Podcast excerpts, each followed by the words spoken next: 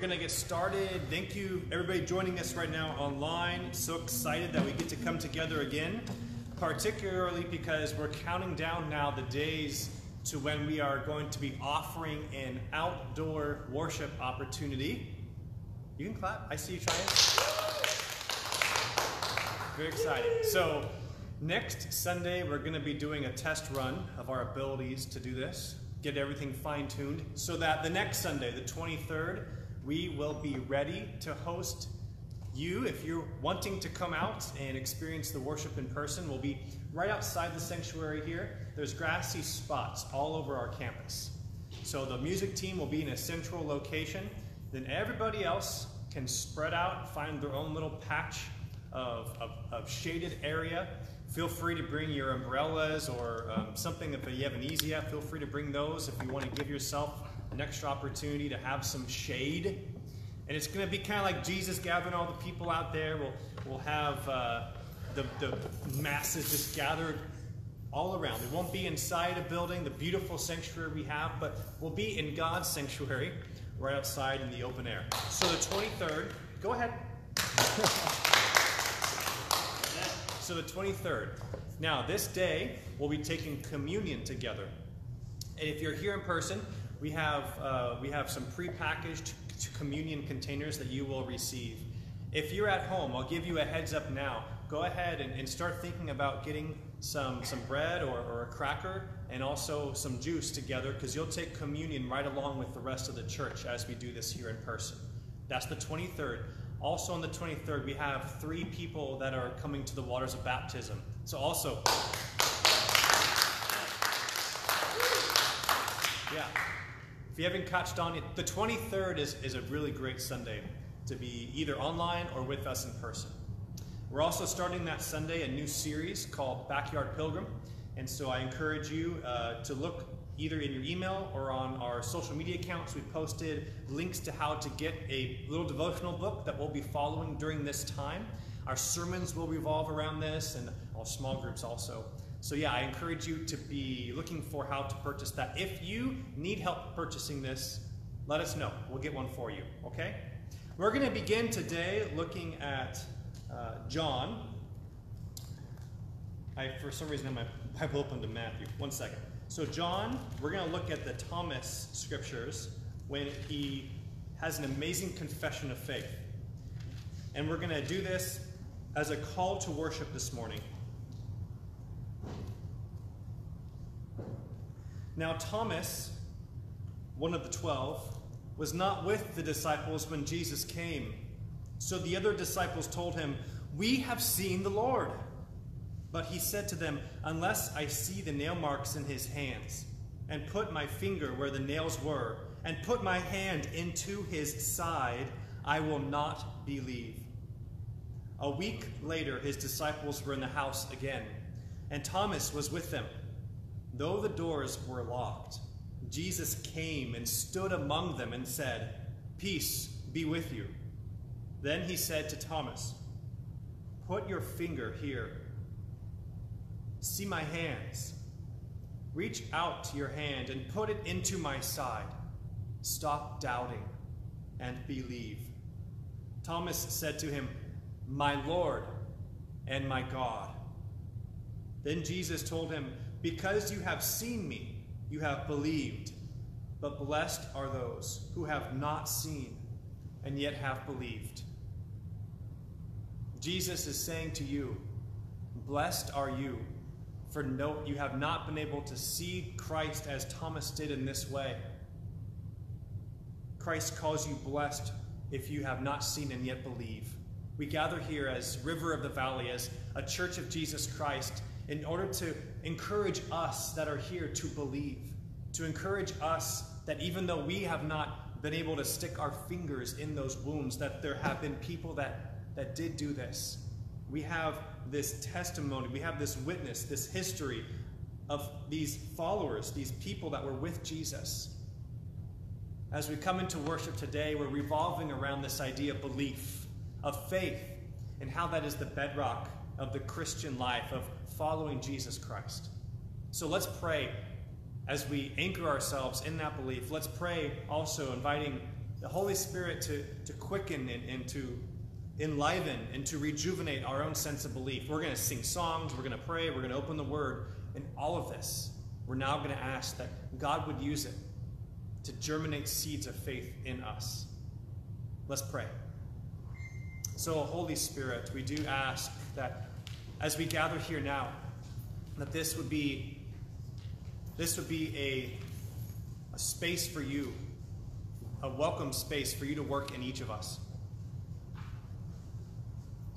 Lord, we quiet the distractions of our world. We quiet the distractions of our individual lives. Lord, I ask now that your Spirit would allow us to concentrate, to put our focus onto you. Lord, we have come. And as we arrive, you, you are calling us into worship because of who you are. You are the Holy One. Lord, we confess that you are the Lord and Savior, and, and for that reason we are here together to now extend, extend our praises. We're here to open our hearts and our minds to you. We're here to pause, just to, to stop everything else in our lives that might be, that might be taking our, our focus. Lord, we intentionally stop now and we, we place our focus on you, on the presence of your Spirit with us, on your word, in the scriptures, in the Bible. We even put our focus on, on one another, your body, uh, the church. We put our focus on, on the people around us. And Lord, we do this as a living sacrifice to glorify your name. Lord, we, we confess the ways in this past week in which we have dropped the towel. We confess the ways in this week when, when we have not served other people. We can, we can see them. We ask for your forgiveness. Lord, in the ways that we have not believed in your name, but we have believed in another power, Lord, we ask again for your forgiveness. And we, we gratefully we gratefully receive that grace once again. But you have promised that, that if we are honest, you have promised that if we are honest with our shortcomings, that you come and you fill us up into eternal life. So receive now the sacrifice of our praise, this act of thanksgiving, as we sing praises, as we glorify who you are. Use this time, God, Father, Son, and Holy Spirit Amen. My friends, let us worship God.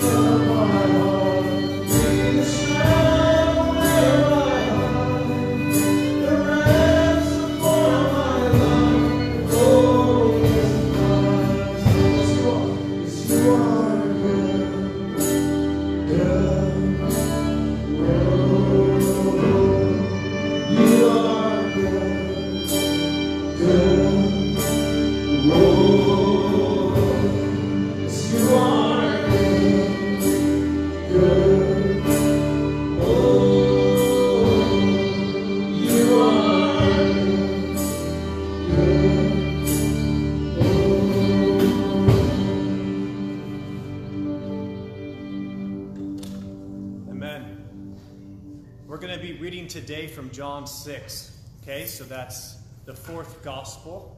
John 6 would be, John is the fourth gospel in order that was written. We have Matthew, Mark, and Luke. These are books in the Bible that talk about the life of Jesus, and then we have John. And John was writing from a perspective of, of helping us understand just who Jesus is. And it's not always a chronological reading as much as it's a thematic. He helps us understand what's most important and highlights this. Here in John, we're jumping into the story of the feeding of the 5,000. It's this time when Jesus comes and, and he's teaching, and, and thousands of people have gathered. More than 5,000. Those are just the males, the men that had gathered. There's even more with the, with the woman and the children. And Jesus does the miracle, which many people know about, of, of him feeding 5,000 people with, with just a few uh, fish and pieces and loaves of bread. The people then uh, lose track of Jesus he leaves, and the next day they catch up with him, and Jesus begins to teach that actually this bread is more symbolic than they understand. In fact, he has one of the famous I am sayings. All throughout the book of John, Jesus says, I am, I am, and he puts a number of, of powerful images on the back end. And here we hear Jesus say, I am the bread of life. Now, after saying all this, after the people that, the thousands of people that had gathered, witnessed the miracle and, and heard the teaching, we now have the following. We're going to unpack this, but let's first read John 6. I'm going to start at verse 60. On hearing it, many of his disciples said, This is a hard teaching. Who can accept it? Aware that his disciples were grumbling about this, Jesus said to them, Does this offend you? Then what if you see the Son of Man ascend to where he was before? The Spirit gives life, the flesh counts for nothing. The words I have spoken to you, they are full of the Spirit and life. For yet there are some of you who do not believe. Because Jesus had known from the beginning which of them did not believe and who would betray him.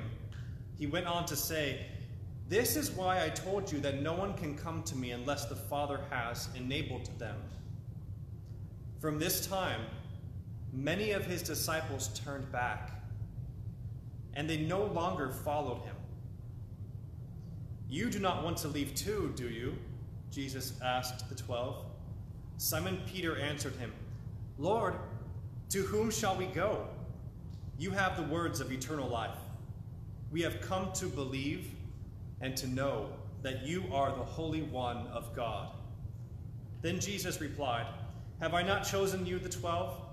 Yet one of you is a devil. He meant Judas, the son of Simon Iscariot, who, though one of the twelve, was later to betray him. Lord, we ask now that once again you would give us the ability to open your word with understanding. I pray that you would take any of the preparations that have been made for this time and that you would bless them in such a way that you would change them if need be, or that you would, you would multiply what needs to be said, so that together in our hearing, glory would be brought to your name. In the name of Jesus, we pray. Amen. All right. Have you, have you ever noticed that um, you never hear a parent teaching a child how to whine and complain. have you noticed that you do not have to teach a child how to whine and complain? You'll never hear a parent do this. Now, remember, I'm about to tell you to go clean your room. But don't forget, just like I've been talking to you about, right when I say it, fall on the ground squealing and flailing about like some miniature rodeo bronco bucking all over the place. Don't forget. What? Oh yes, you do get bonus points for hitting your sister. Right? We don't we don't say this. And why not? Because complaining and whining is an app that comes pre-installed in children. Okay? And, and, there's also there's no way to get into the settings and like uninstall that app. I know I've tried. It's not there. You, you can't do it. But as these children, these whiners and these complainers, as they grow up, who do they become? Adult whiners and complainers. In fact, they become us. They become you. They become all of us together. Although, as we grow up, as this whining and complaining matures, uh, it does take a little more of a sophisticated turn. And it's, it's a word that we hear today in our scriptures, a theological term. We become grumblers. We grumble. That's what all of us become and who we are. Now, don't think you're special. Also, don't fret. Actually, I'm pretty sure there are some of you listening to me right now that are thinking in your heads, you're starting to complain already that I'm calling you a complainer. Am I right? I understand how churches work. So, I know that this might come partly as, yeah, it makes sense, and partly as a shock, but I'm saying don't feel too special. And also, don't get too worried because this is an age old, as in a forever problem with humanity. Grumbling has been something that's been a part of us since the first days that God has worked with his creation, with humans. The issue, though, is our propensity to grumble paralyzes belief in Christ and in his message. Say it again. Our propensity to grumble paralyzes our belief in Christ and in, in his message. I can say that differently. Our, our inclination to grumble short circuits, cuts off completely our belief in Christ and his message. I can even say it a third way. I wrote them all down so I wouldn't forget them. Our tendency to grumble enables us to hold belief in Christ and his message at arm's distance. Okay? This is this is this is something that's been going on not just for right now, but but since the the beginnings of God working with his people. All right, so I'm to I'm to jump into this John 6 reading. But do you want like the like the really geeked out reading of this or do you want like the medium geeked out or like no geek at all? Like where do we want where do we want the scale today? Cuz I can go really geeky. You want to get geeky with it? Get geeky with it. Da-na-na-na. Okay. So what happens just before, what happens just before Jesus teaches that he is the bread of life? Okay, so he's fed the 5,000, something happens, and now we're right here in this story where Jesus is teaching about the bread. What's that middle thing that happens? I'll give you a clue. When Moses was called to get the people out of Egypt, to save them from slavery, okay? Once he's able to get them out, who's following behind them? Pharaoh. Pharaoh with a dog or a cat or what? Chariots. Chariots with an army. How, how does Moses evade them? God. Crossing through the sea, right? They get to the sea and, and God empowers Moses to do this miracle where he goes, he passes through the waters. Where do we find Jesus just before this story? Just before he talks about himself being the manna that falls from heaven. By the way, where do we see manna? Before Jesus is talking about it in John 6, where do we find manna? In the desert. If you're new to faith, I'm sorry, just stick with me. They wanted the geeky version, that's what we're doing. Okay, so manna is found, manna is a fancy word for bread falling from heaven, tasted like honey. Okay? When the people made it through the water, they were saved from the army that was chasing after them. They, they were in the desert. What are they going to eat? Well, God gave them manna every day, this bread that would come down from heaven. Okay? just before Jesus talks about himself being the bread that comes from heaven and the manna, what does Jesus do? He's out walking on the water. Oof. In fact, they see him walking on the water and they're scared, they're terrified because everybody would be if you saw someone walking on the water. By the way, in, Psalm, oh geez, I'm gonna forget it now. This has to be the middle geeked version.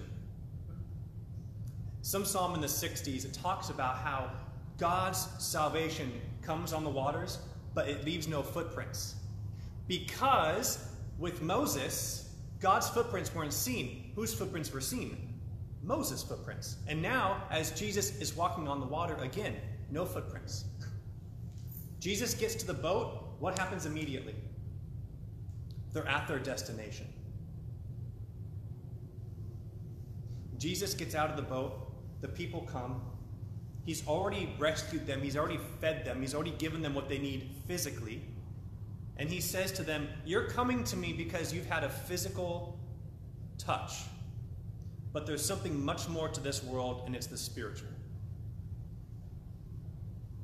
The people made it through slavery in Egypt. They had God come through Moses and save them to walk them through the Red Sea. He gave them manna in the desert. But then what do the people in the desert begin to do? It's that theological word again grumble. In fact, this is the really geeky part here. The word, the actual Greek word in the Greek translation of the Hebrew Bible, which we call the Septuagint, is the exact same word that we find here in John 6. Do you see all the similarities? So, your grumbling and my grumbling are an age old problem with humanity. Jesus says here in, in John 6, they're, they're come to him and they're, they're trying to understand who Jesus is. He, he's doing all this weird stuff like feeding them and giving the miracles and walking on water. He's calling himself the bread of life. He's calling himself the manna that's come down from heaven. He's trying to connect them back to their own stories of salvation and that God has not changed, that God has always been offering them life. And Jesus, first, like I said, pushes on them, saying, Look, we all spend way too much time thinking about this world. We spend way too much time thinking about what we need in, our, in, in the physical realities of this world. And he's trying to push them to, to see past, to see past what our limited human view is right now. And he says this the people come and they ask him for signs uh, of what they want, of the, what they want uh, God to be doing. They say, verse 28, then they ask Jesus, What must we do to do the works God requires? What do you think Jesus' answer would be to that question? What must we do to do the works that God requires? Think about that for your life. If someone came to you and said, I know you go to church. Um, I think it was Canoga Park Press, but I think it's a new name, River of the Valley. Yeah, River of the Valley. Great church. And you say, um, wow, that's an interesting question. What must I do to do the work that God requires of me? What would your answer be if they asked you? Here's Jesus' answer The work of God is this to believe, to believe in the one he has sent. The work of God is this to believe in the one that he has sent. In the desert, the people of Israel that were just saved from Egypt walked through the water, given the manna from heaven, given water from a rock. They were being cared for, and yet they still they still grumbled. They began to disbelieve Moses, disbelieve that God was using him. And here again, the people, thousands that were gathering around Jesus that day, he begins to teach them.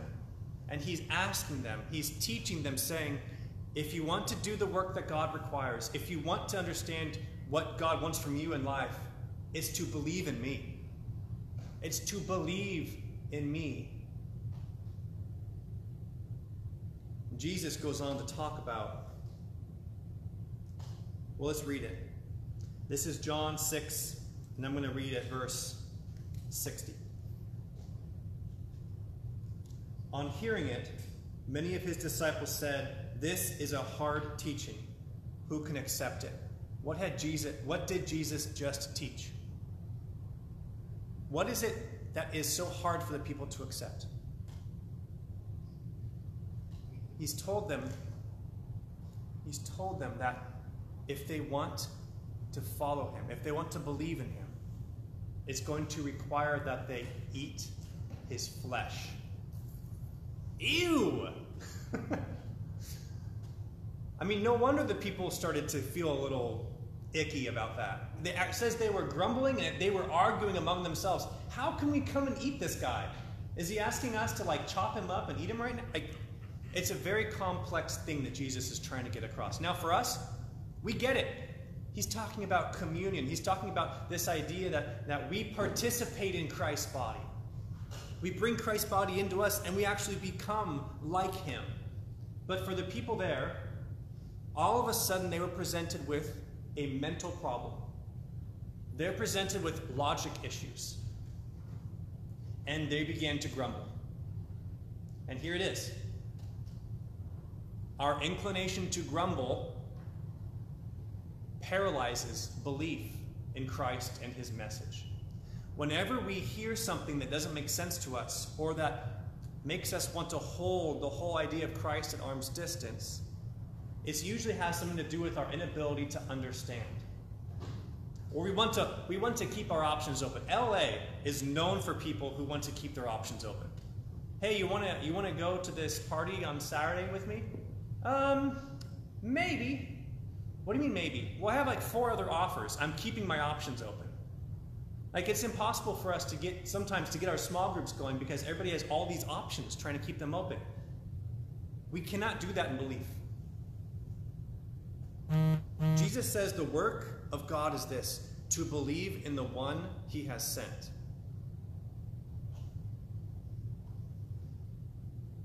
For many people, it says that day, the logic of it all, their inability to understand it, was enough to paralyze their faith, was enough to paralyze their belief. And what happened was tragic. Instead of walking with the one who could offer them life and life eternal, what did they do?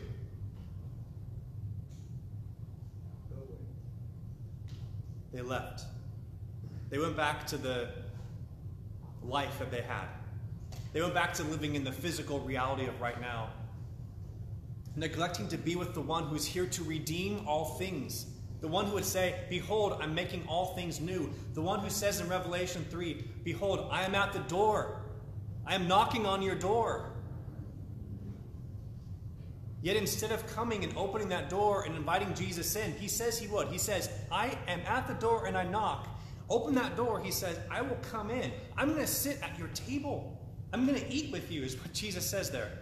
But instead, he knocks, and too often our response is to grumble. Ah, who's at the door? Oh, it says it might be Jesus. Wait a second. He does miracles. I can't believe in miracles. Let's just leave him outside. Jesus says, I come to the door and knock. Jesus comes down to earth. He says, I am the bread that's come from, that's come from heaven.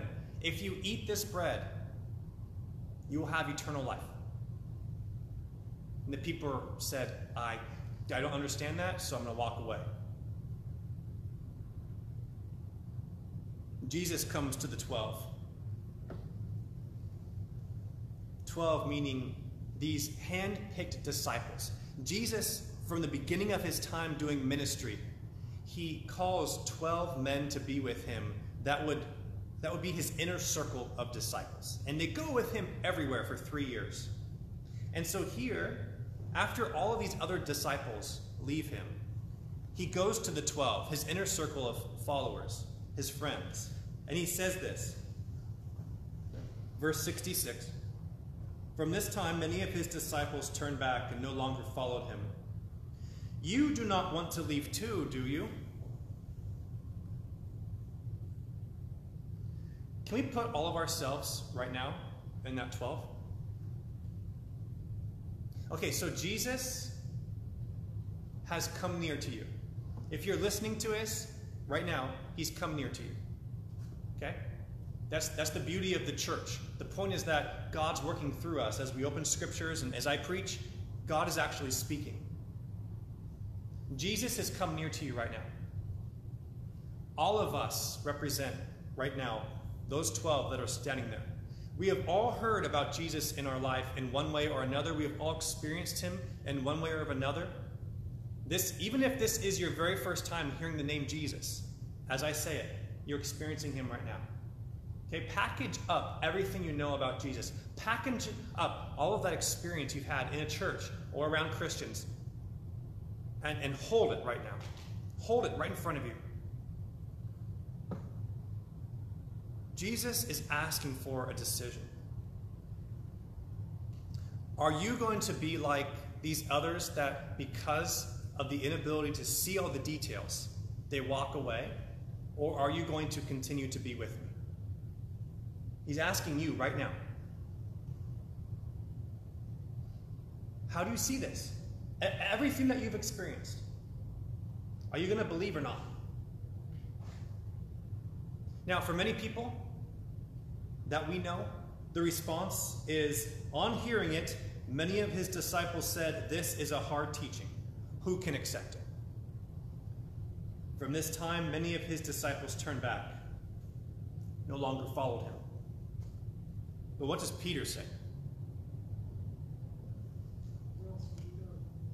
Peter says this Lord, to whom else shall we go?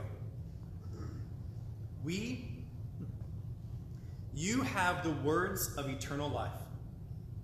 And here is the beautiful phrase here. We have come to believe and to know that you are the Holy One of God. We have come to believe and so to know that you are the Holy One of God.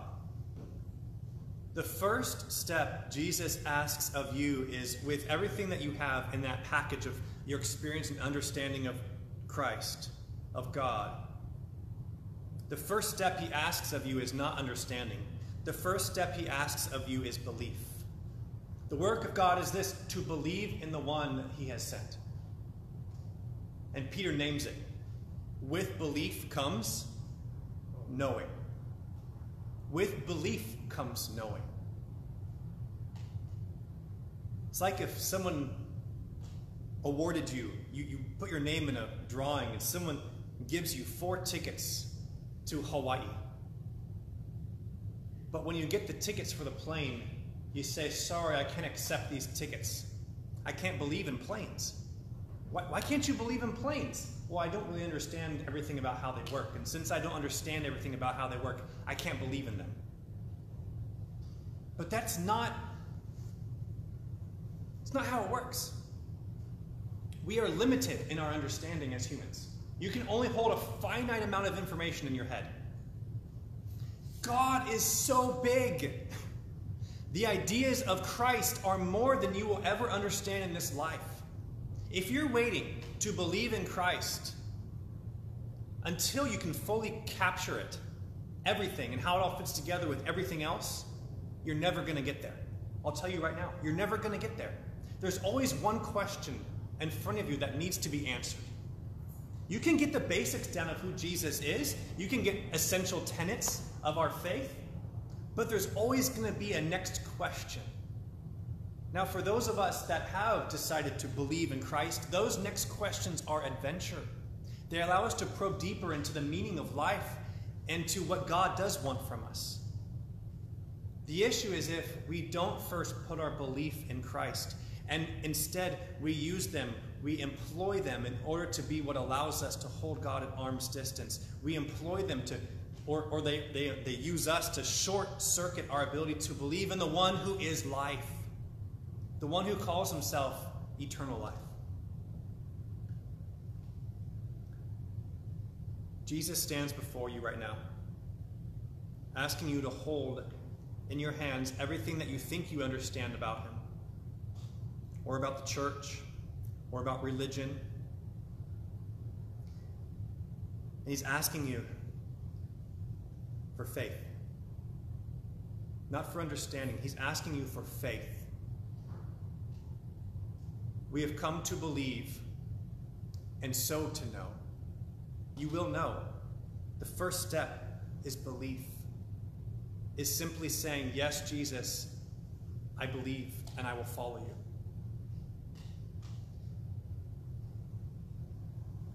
We've talked about our church now for the past month. And that the purpose of a church is to be an epicenter of, of God's reconciliation. That's connecting people to God, to one another, and to our, our purposes in life. And, and now, for the past two weeks, we've been talking about how the only way we can do this is by cultivating Jesus' followers, is by walking people into belief. Belief that He is Lord and belief that He is Savior. Belief that He is who He says He is.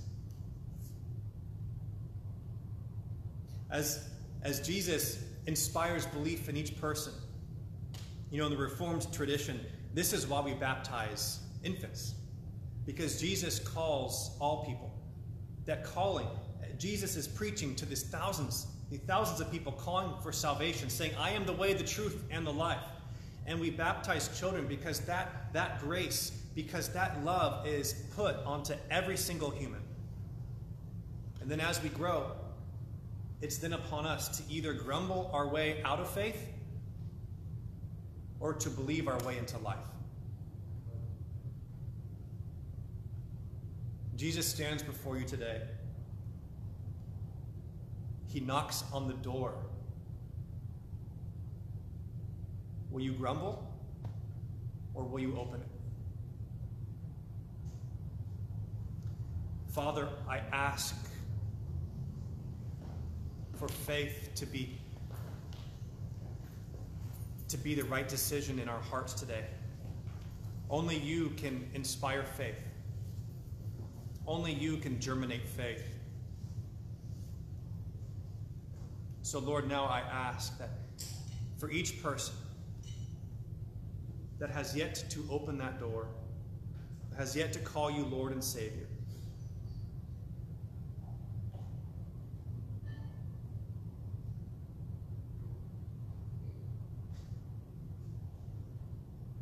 Father, you stand, Jesus, you stand at the door and you knock. You're calling for belief.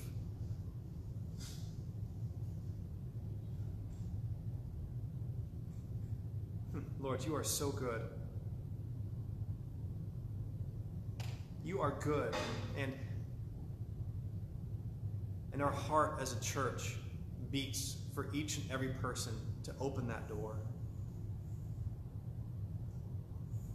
Lord, I pray that as you stand before us, as you see everything we're holding about how we understand you and how we've come to know the church or Christianity. Lord, help us.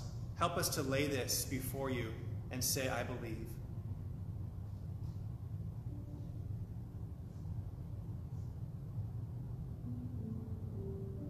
Lord, take away that need to understand everything.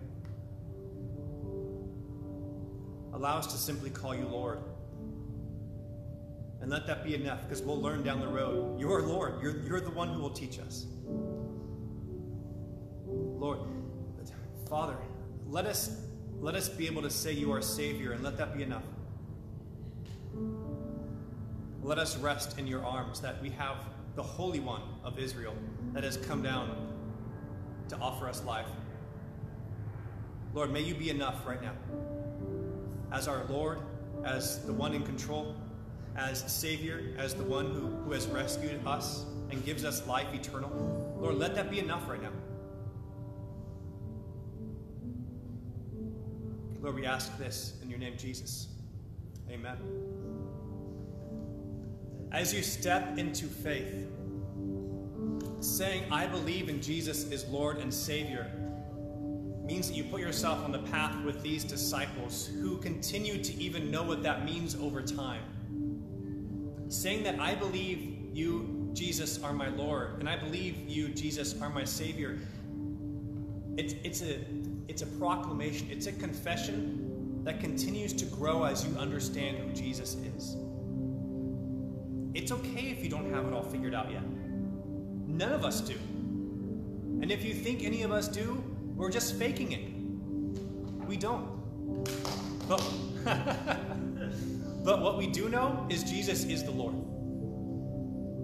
That He is the one we go to with every question. He is the one who controls all things. And we know that Jesus is Savior. And He came to die for each one of us on the cross and so to rescue us from even death itself, that we would have eternal life.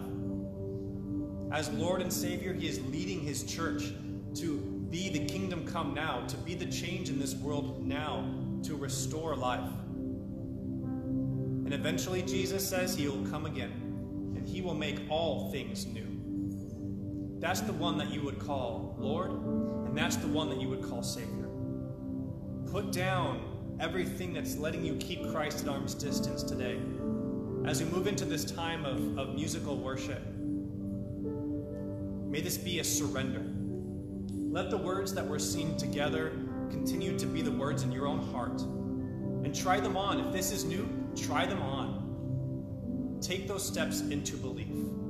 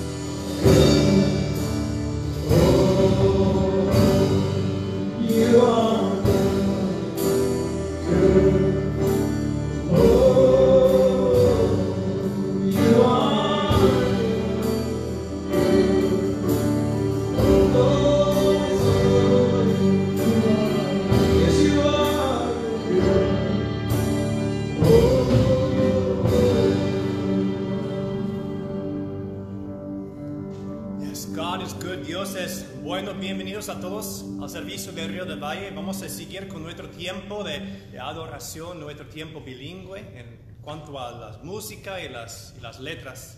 I'm going to invite everybody to, to remain in this posture of worship as we, as we continue forward and asking the Lord, um, particularly if, if you have not been in a position like the three of our sisters that will be in two weeks to be baptized. If, if you are maybe new to the church and this is something that you have not taken that step, yet you today are, are feeling that tug to believe, then the very next act is baptism. We just need to make that clear. Baptism isn't some, isn't some special thing you have to ascend into. The minute that we decide we want to believe in Christ, the minute we make that decision, then Jesus says, time for a party, time to get them all wet, time to be, have a baptism.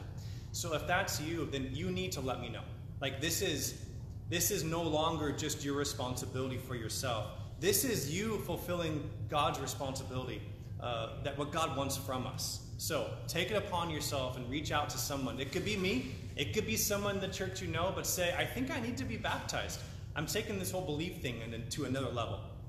As we now continue into worship, may we raise our hearts and minds together in Spanish and in English as a way to glorify the unity of His church. Ahora vamos a seguir en este tiempo bilingüe y usando los lo idiomas de inglés y español es una manera de glorificar el nombre del Señor por la unidad de su iglesia. Entonces, glorifiquemos juntos nuestro Señor y Salvador Jesús. Amén.